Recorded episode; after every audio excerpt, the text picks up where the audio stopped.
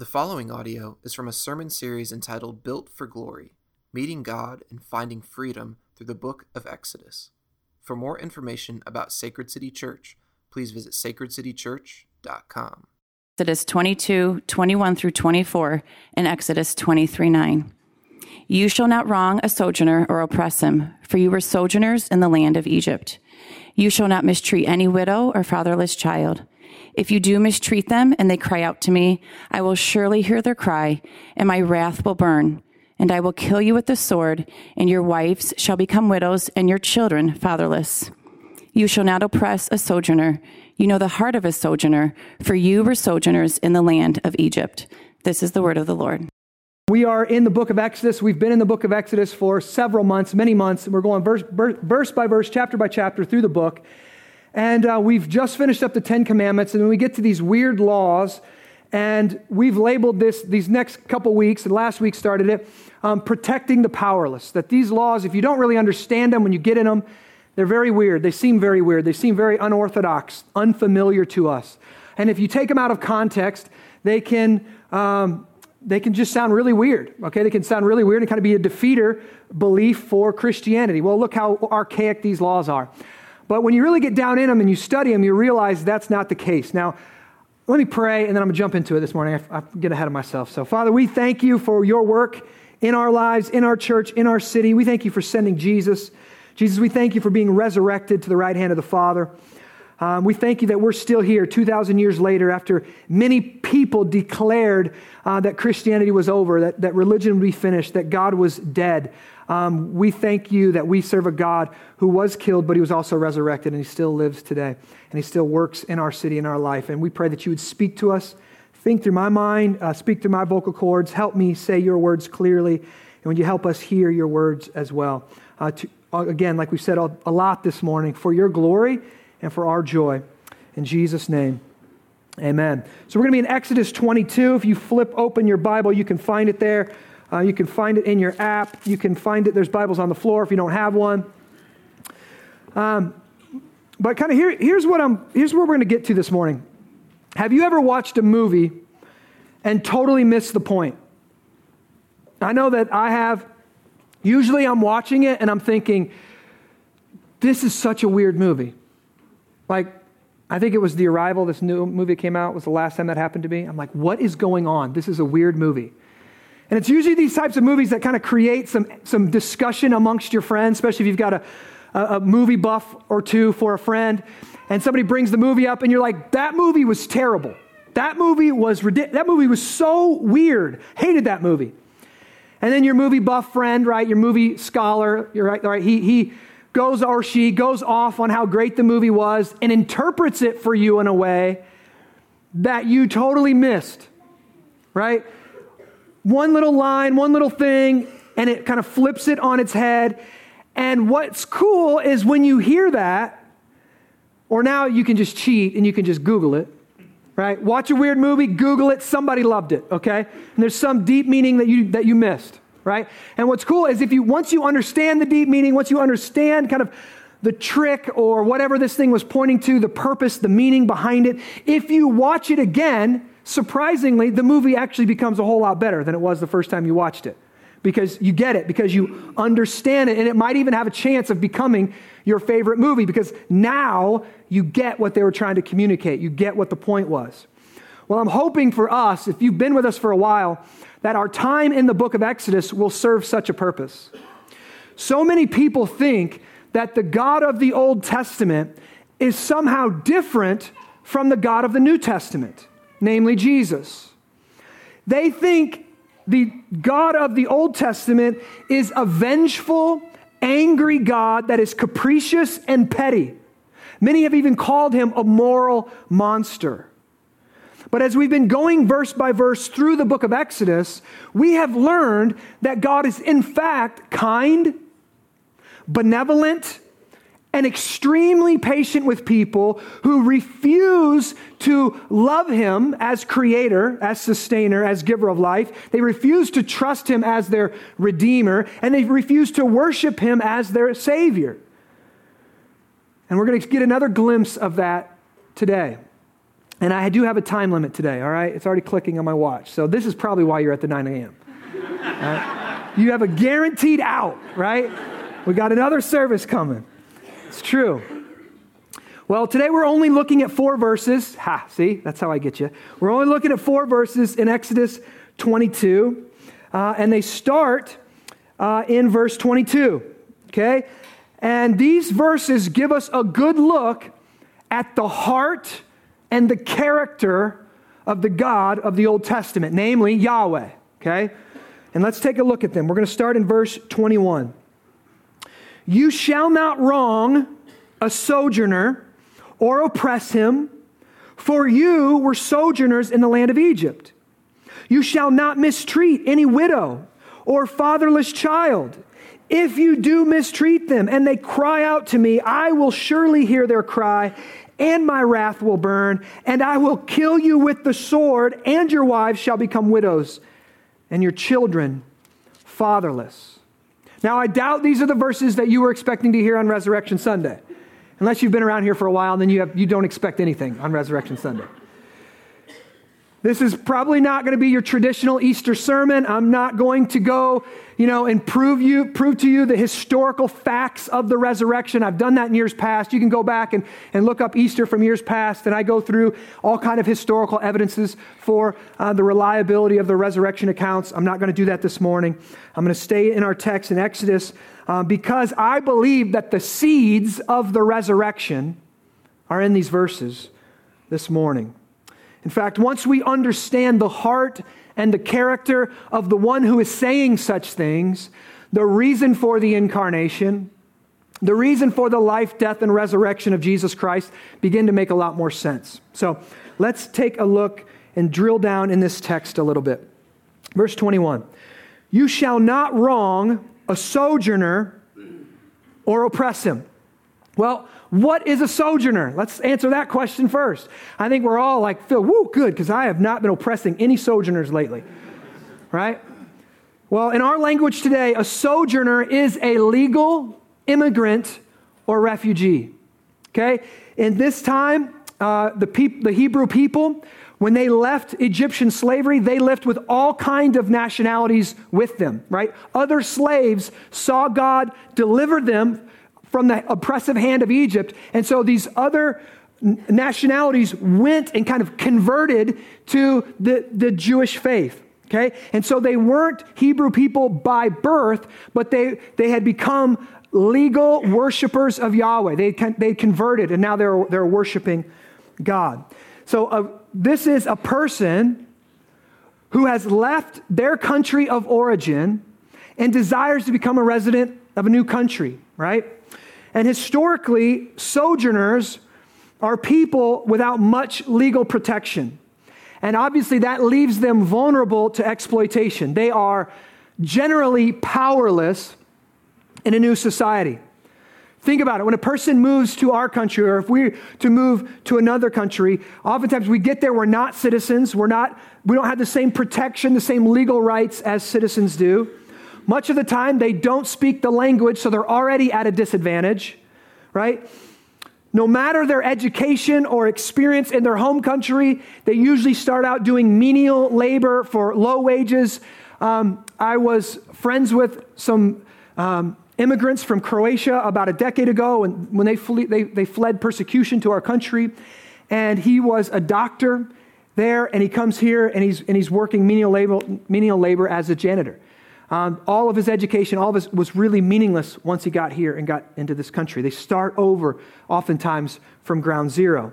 They're often considered the lowest class of society.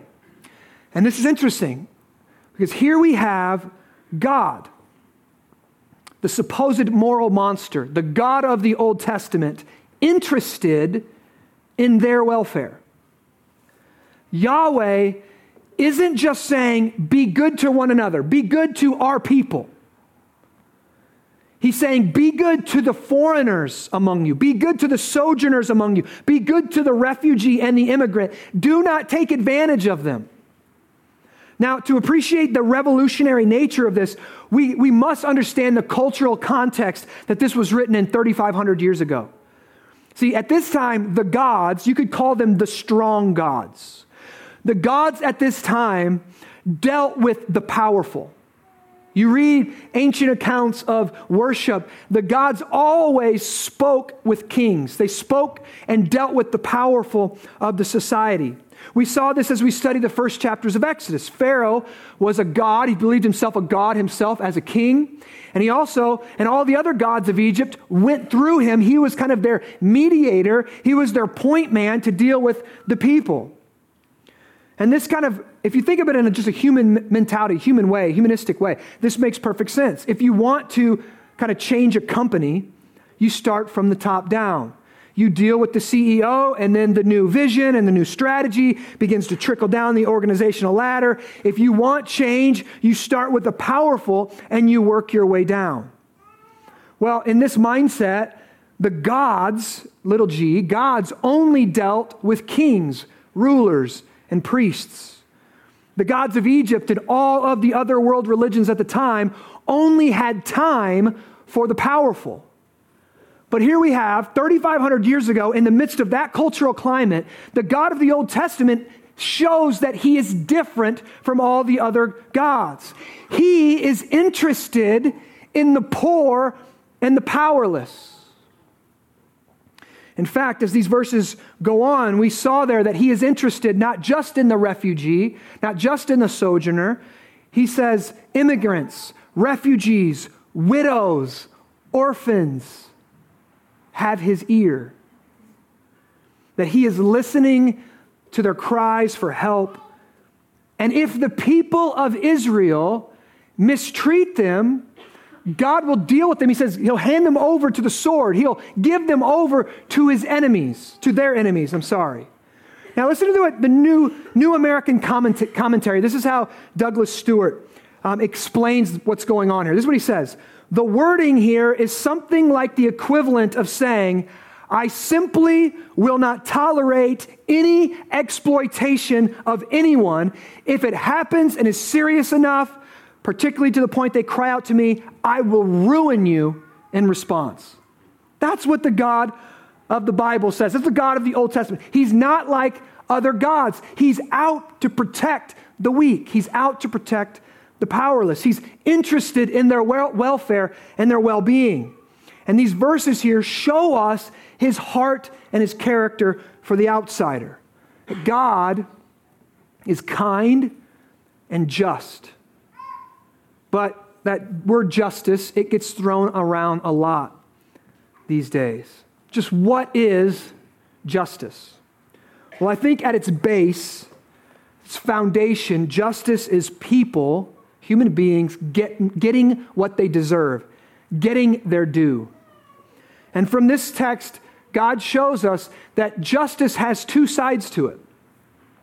Justice always involves protecting and punishing. On one side, justice involves protecting people from being taken advantage of, from being killed or stolen from, specifically those who cannot defend themselves, those who are without power or without resources. God says one half of justice is protecting the weak, guarding them, keeping them safe. But on the other side, God says do not wrong anyone, right? If you wrong them, if you take advantage of them, if you commit injustice, then someone must you must be punished for it, right? You must be punished from it. Do no wrong to anyone. Expect the the except especially the powerless, but it also involves the appropriate punishment for those who have taken advantage of someone. God says, if you mistreat one of these powerless people, I will hear their cries and I will punish you for it. That's the other side of justice. See, this is where we see the appropriateness of the wrath of God, right? It's not bad news that God is a God of wrath. When He's protecting the powerless and someone's trying to mistreat or oppress someone, and you stand up and you bring justice to that oppressor, and that's the wrath of God being poured out, that is not capricious. That is not unkind. In fact, that's the most loving thing to do in the moment. And what's interesting, this concept of God being just and God being He protecting the powerless and punishing those who, who violate that. It's not just here. In fact, if you read through the Old Testament, it's sprinkled everywhere through the Old Testament. Let me give you a few examples. One, we heard it in our call of worship this morning from Psalm 146. We have the scripture up on the screen. Blessed is he whose help is the God of Jacob, whose hope is in the Lord his God, who, who made heaven and earth, the sea and all that is in them, who keeps faith forever, who, look, executes justice for the oppressed, who gives food to the hungry. The Lord sets the prisoners free. The Lord opens the eyes of the blind. The Lord lifts, lifts up those who are bowed down. The Lord loves the righteous. The Lord watches over the sojourners. He upholds the widow and the fatherless. But the way of the wicked he brings to ruin. Here we have protecting the powerless and punishing the wicked, punishing those who are taking advantage of. Or in Deuteronomy 10, for the Lord your God is God of gods and Lord of lords, the great, the mighty, the awesome God who is not partial and takes no bribe. He executes justice for the fatherless and the widow. He loves the sojourner, giving him food and clothing. And he says this look at this command Love the sojourner, therefore, for you were sojourners in the land of Egypt. And for those of us who are unaware of what this meant, or even in that time and age, what does that mean for us? The prophet Micah let them know in no uncertain terms. Here he says, He has told you, O man, what is good. And what does the Lord require of you? But to do justice. Now, listen, that's more than just don't be a lawbreaker. Do justice means to be actively pursuing justice for the powerless in society, to be working for them, to be helping and supporting them. He says to do justice and to love kindness and to walk humbly with your God. See, the Old Testament God is the powerful God who cares for the powerless. Revolutionary, unheard of in this time. In fact, if you value the poor, if you value the powerless, if you don't just esteem the rich and the powerful, that value that you have in you, you might think it just popped up and got there. But for thousands of years of human history, that didn't exist. And you got that from Christianity. You got that from Judaism. That was bred into us, literally, that was taught into us and bred into us that God is the God of the powerless. Still, there's world religions out there that abuse the poor. And, and look, with contempt on the poor. Christianity is not one of them. Judaism was not one of them. Our God is the God who's powerful and yet cares for the powerless. And his people are meant to be people who care about the poor and the powerless. But this is where human nature is displayed so prominently in the Old Testament. And if you read the Old Testament, many of us if we went to church, we kind of heard the hero stories and we thought the guys in the Old Testament were heroes and they stood up for what's right and they always did what's right. And that's kind of how sometimes it gets displayed in Sunday school with the little flannel graph, but that is not the reality. There is not one man in the Old Testament that is not marred in some way, that does not sin in some way, and his reputation ruined, is ruined in some way. And though God calls his people to protect the power, powerless, they fail to do so often. And we, think, we see things in the Old Testament start to get really ugly. God's people completely disobey him. See, God sets this principle up. He says, seek social justice, protect the weak, but if you refuse and instead you begin to ignore them or you begin to take advantage of them, I will hear their prayers and I will punish you. Now, there's two reasons God's saying this. First, we've already seen he, this is his character, this is his nature. God cares for the powerless. But he also tells them this in verse 21 Don't wrong a sojourner or oppress him. Look, for, for you were sojourners in the land of Egypt. What's he saying? He's saying, don't forget that you were in Egypt. See, God cares for the powerless, and they were at, at one time completely powerless under the oppressive hand of Egypt. And God stepped in and redeemed them and rescued them with no help of their own. They didn't pull themselves up by their moral bootstraps. They didn't campaign and figure out a way out of Egypt. God redeemed them and God rescued them. And God here is telling them, remember that you yourselves were sojourners, refugees, slaves in Egypt, and I heard your cry for help, and I rescued you, and I punished your oppressors. I annihilated the Egyptian army. And he's saying, do not, now that you were powerless and you became powerful, do not become another Egypt. And my professor in seminary taught me one time that there's this concept that's kind of it's called redemptive redemption and lift redemption and lift. And what that means is many times when people embrace the faith of christianity there's a lot of moral principles that are in christianity and it kind of you know there's a sense where if you believe it it does make you into a more moral and responsible person but what and that what that naturally does if you're if you're you know a harder worker you're more committed you're you're you're you know, you, you have higher character, you're probably going to succeed at work. You're probably going to be better off. You're probably going to rise the corporate ladder in some way. So, as we are redeemed, sometimes our station in life gets lifted and we can become more wealthy, we can have more power, we can have more esteem, et cetera, et cetera, et cetera. And the warning here is if that happens, don't forget where you came from and don't become another Egypt who now oppresses the powerless, who looks down at the powerless and says, Why can't you get your act together? Why can't you figure it out? Why can't you get a job or keep a job? Don't become another Egypt. Don't become another group of people who oppress, ignore, and take advantage of the weak. And if you do, here's the threat I will do to you what I did to the Egyptians. And if you read the rest of the Old Testament, you see this is exactly what happened to the people of Israel. They left the God who loves the powerless, and they went to the powerful gods of the nations. The nations that promise wealth, the nations that promise more uh, I mean, sexual promiscuity, the nations that promise you can do whatever you want with your life. Those other nations that are a little easier to work with. They left the God of the Bible, they left Yahweh, they served these other gods, and what happened? They began to ignore the cries of the poor. They begin to neglect and oppress the widow and the orphan once again. They chased after gods, other gods, and they began acting like the surrounding nations of the world, and then God judged them for it.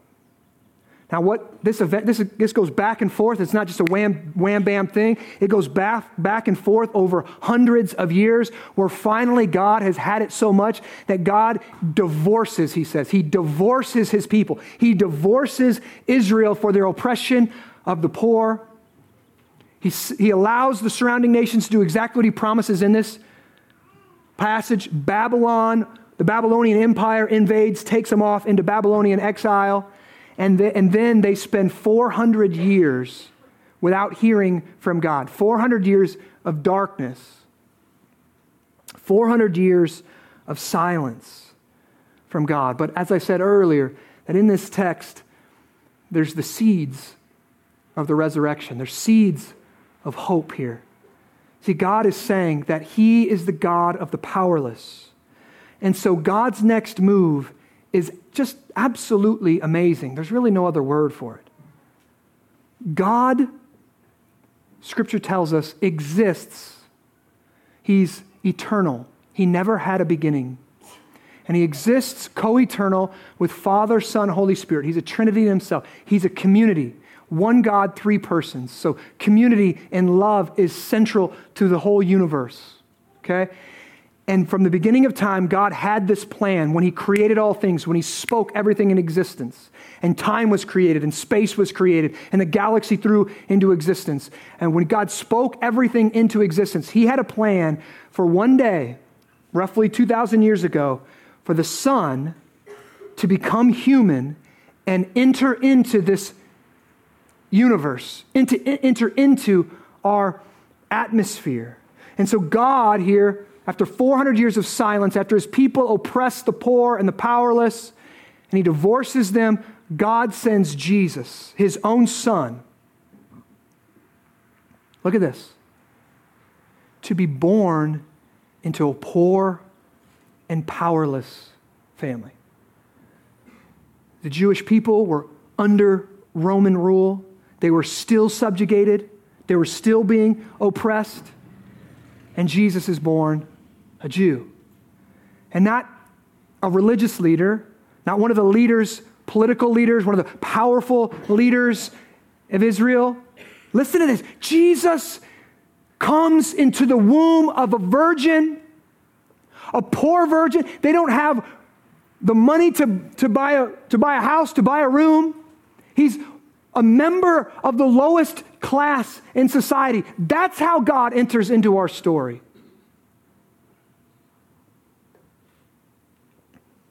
Jesus leaves his home in heaven, his home in eternity with God, his perfect existence with God, to come and experience the vulnerability and the pain that the most powerless in society and feel. feel.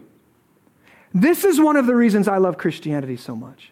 I don't know if I could serve a God who was absent of pain, who was just powerful and just ruled with an iron fist and just told us what to do. And that's not the God of Christianity. The God of Christianity is the God who's felt pain, he's felt vulnerability, he's felt what it feels like to be powerless amongst us. And scripture and history tells us that Jesus was just like his Father in heaven. He was the exact representative of God the Father in heaven. Listen, Jesus wasn't God 2.0. Okay? He wasn't the better version. Oh man, when we came out with that God 1.0 in the Old Testament, he was really angry. We need to upgrade. Let's send out God. let's send the nice version of God. Right? That wasn't Jesus. He wasn't a kinder, gentler version of Yahweh. Jesus said himself that he does nothing except what God tells him to do. Jesus simply continued the work of God that God was doing in the Old Testament. In fact, if we can pull this text up in Luke chapter 4, 18 through 19. Actually, I'm going to I'm going to flip over there. Luke chapter 4. This is when Jesus begins his ministry. Okay? He grows up in abject poverty, 30 years or so and he begins his public ministry. He stands up, and it's one of his first public sermon, maybe his first public sermon, as it were, and he quotes, listen what he does. He quotes from Isaiah in the Old Testament. So Jesus' first work of his ministry is to quote the Old Testament, okay? And look what he's saying here. Chapter 4, verse 18 of Luke. He says this The Spirit of the Lord, of God, is upon me Okay? Third member of the Trinity. The Spirit of the Lord is upon me because He has anointed me, He's settled me, He's set me apart to what? Proclaim good news to the poor. That's the first thing He says. He has sent me to proclaim liberty to the captives and the recovering of sight to the blind, to set at liberty those who are oppressed, to proclaim the year of the Lord's favor.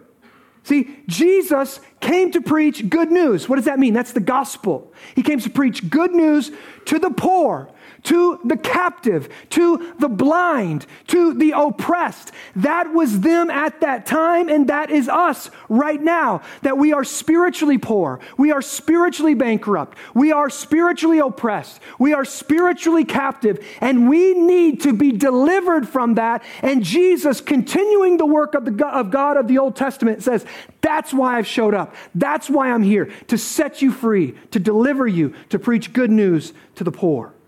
See, God has always cared about the poor and the powerless.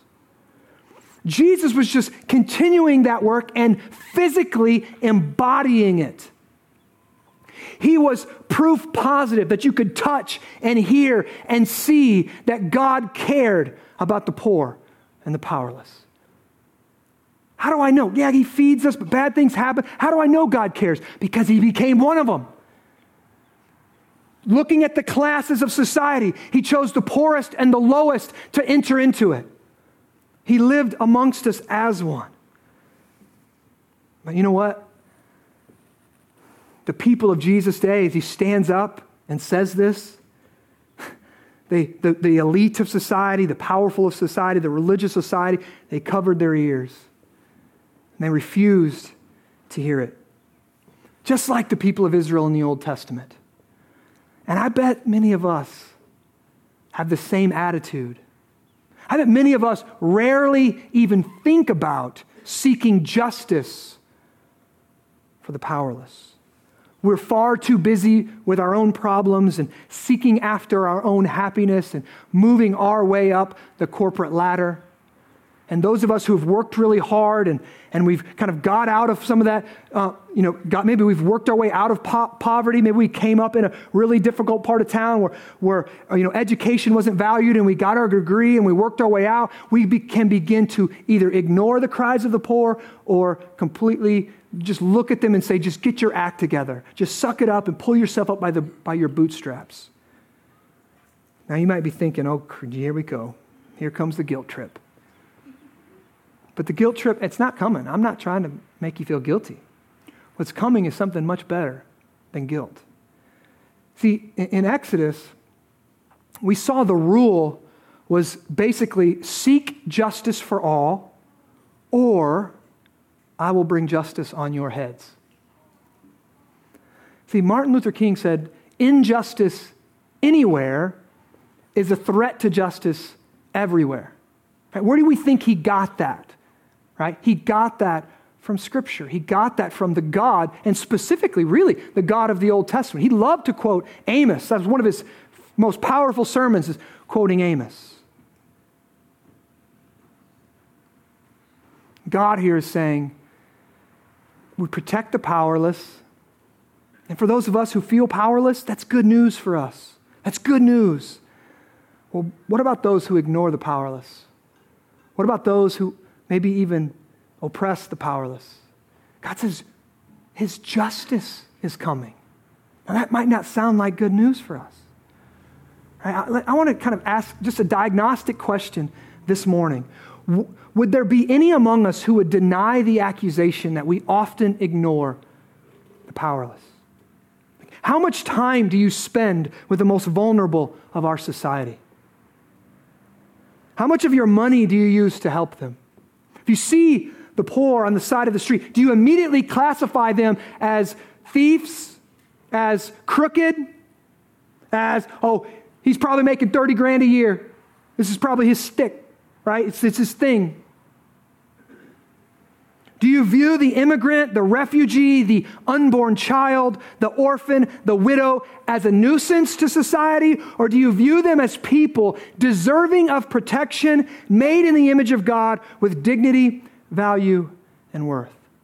And listen, this is not a partisan issue either. It cuts down the middle of both Republican and Democratic values.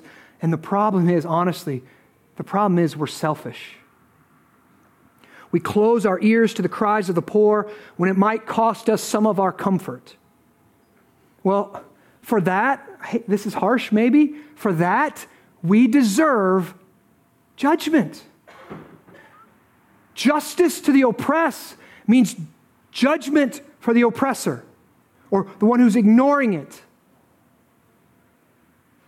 But when Jesus quoted from Isaiah 61, here, here's why it's not a guilt trip.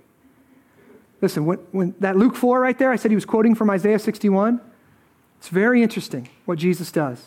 He doesn't quote the whole passage. In fact, he doesn't even quote the, the full sentence from Isaiah 61. He stops short. And I want, I want to put them side by side. Oh, there they are. Boom. You can see this. Let's read Luke 4. The Spirit of the Lord is upon me because he has anointed me to proclaim good news to the poor. He has sent me to proclaim liberty to the captives and recovering of sight to the blind, to set at liberty those who are oppressed, to proclaim the, Lord, the year of the Lord's favor. Woo! Good news for the powerless. He leaves something out. Look, look, look in Isaiah.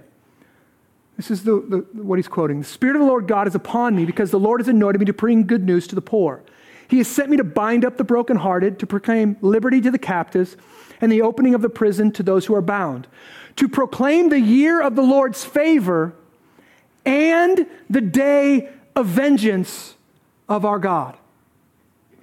Interesting. There's two sides of justice protecting the powerless and punishing the oppressor. And Jesus, when he stands up and gives the opening account of his sermon, he leaves that whole part out and the day of vengeance of our God. Now, why is that the case?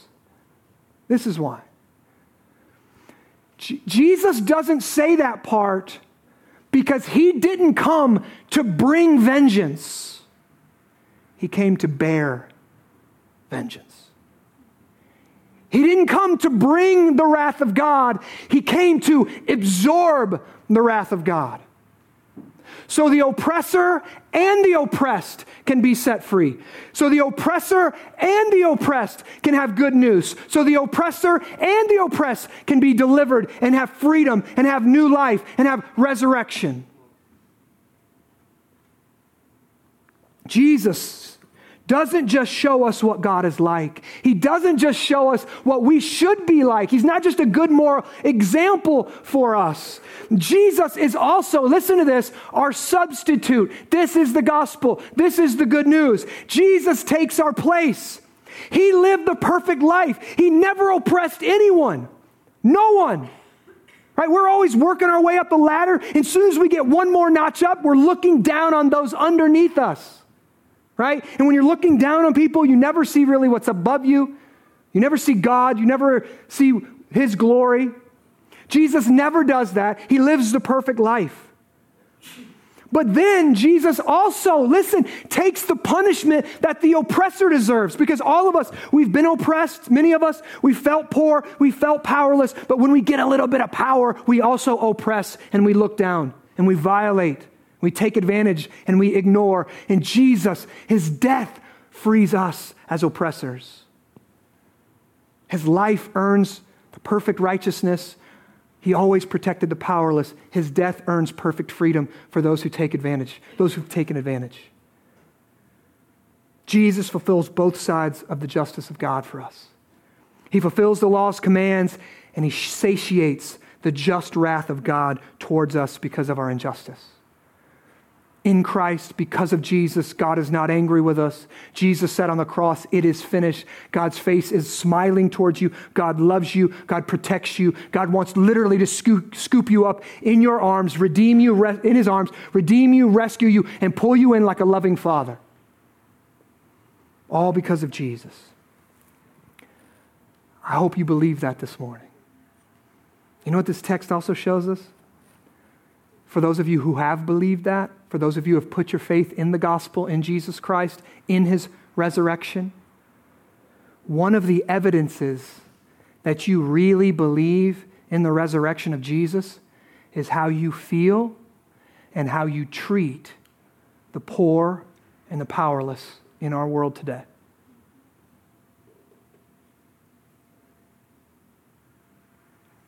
Listen to this quote from a book called Generous Justice by best-selling author and Manhattan pastor Timothy Keller. To the degree that the gospel shapes your self-image, you will identify with those in need. You will see their tattered clothes and think, all of my righteousness, all of my good deeds is a filthy rag. But in Christ we can be clothed, clothed in his robes of righteousness. When you come upon those who are economically poor, you cannot say to them, Pull yourself up by your bootstraps, because you certainly did not do that spiritually. Jesus intervened for you, and you cannot say, I won't help you because you got yourself into this mess, since God came to earth, moved into your spiritually poor neighborhood, as it were, and helped you even though your spiritual problems were your own fault. In other words, when Christians who understand the gospel, see a poor person, they realize they're looking in a mirror. Their hearts must go out to him or her without an ounce of superiority or indifference. This is how the resurrection of Jesus Christ changes the way we view the poor and the powerless. And you know what? As I was thinking about it this week, Jesus in Matthew 5, he gives the Beatitudes, and his, the Beatitudes, they're all for the poor and the powerless. He says, Blessed are the poor in spirit, who those, they, who, those who realize that they're spiritually bankrupt and they need him, that, that the kingdom of God is for them. He says this the meek will inherit the earth. The meek. It's the powerless, the gentle. Now, we know he's not talking about our society today because the meek get ran over, the meek get trampled, the meek get overlooked. But what he's talking about is this the resurrection of Jesus Christ was the birth of the new kingdom of the powerless. The seeds of the resurrection. When, when Jesus was resurrected, right, this is the gentle becoming king. This is the powerless becoming king. And ultimately, we won't see that. We get a little glimpse of that inside the church, inside the kingdom, where we value meekness and we value humility and we value gentleness. But ultimately, we won't see that until Jesus Christ, the resurrected, glorified Jesus Christ, comes back and sets up his kingdom on this earth. And all of us get resurrected bodies. And this whole earth gets resurrected and renewed and restored. And the meek will inherit the earth. This is the gospel. I pray that you would believe it and put your hope in it this morning. Let me pray.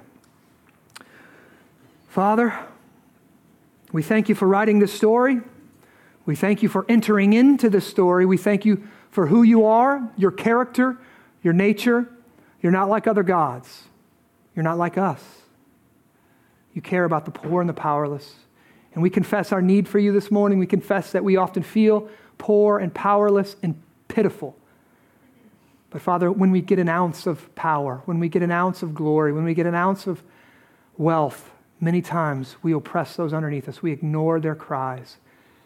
We look down upon them. And for that, we deserve your justice. We deserve your judgment. But Jesus takes our place. And so we put our full trust and our full weight and our full faith in him this morning. And we say, Thank you, Jesus, for your life, for your death, for your resurrection. And as we come to your table this morning as baptized believers, we come and we eat this meal of the new kingdom, this meal for the powerless. The bread that was broken is your body, the blood, the wine that's here was your blood. We eat it and we remember you and we look forward to your coming kingdom of the powerless. In Jesus' name I pray. Amen.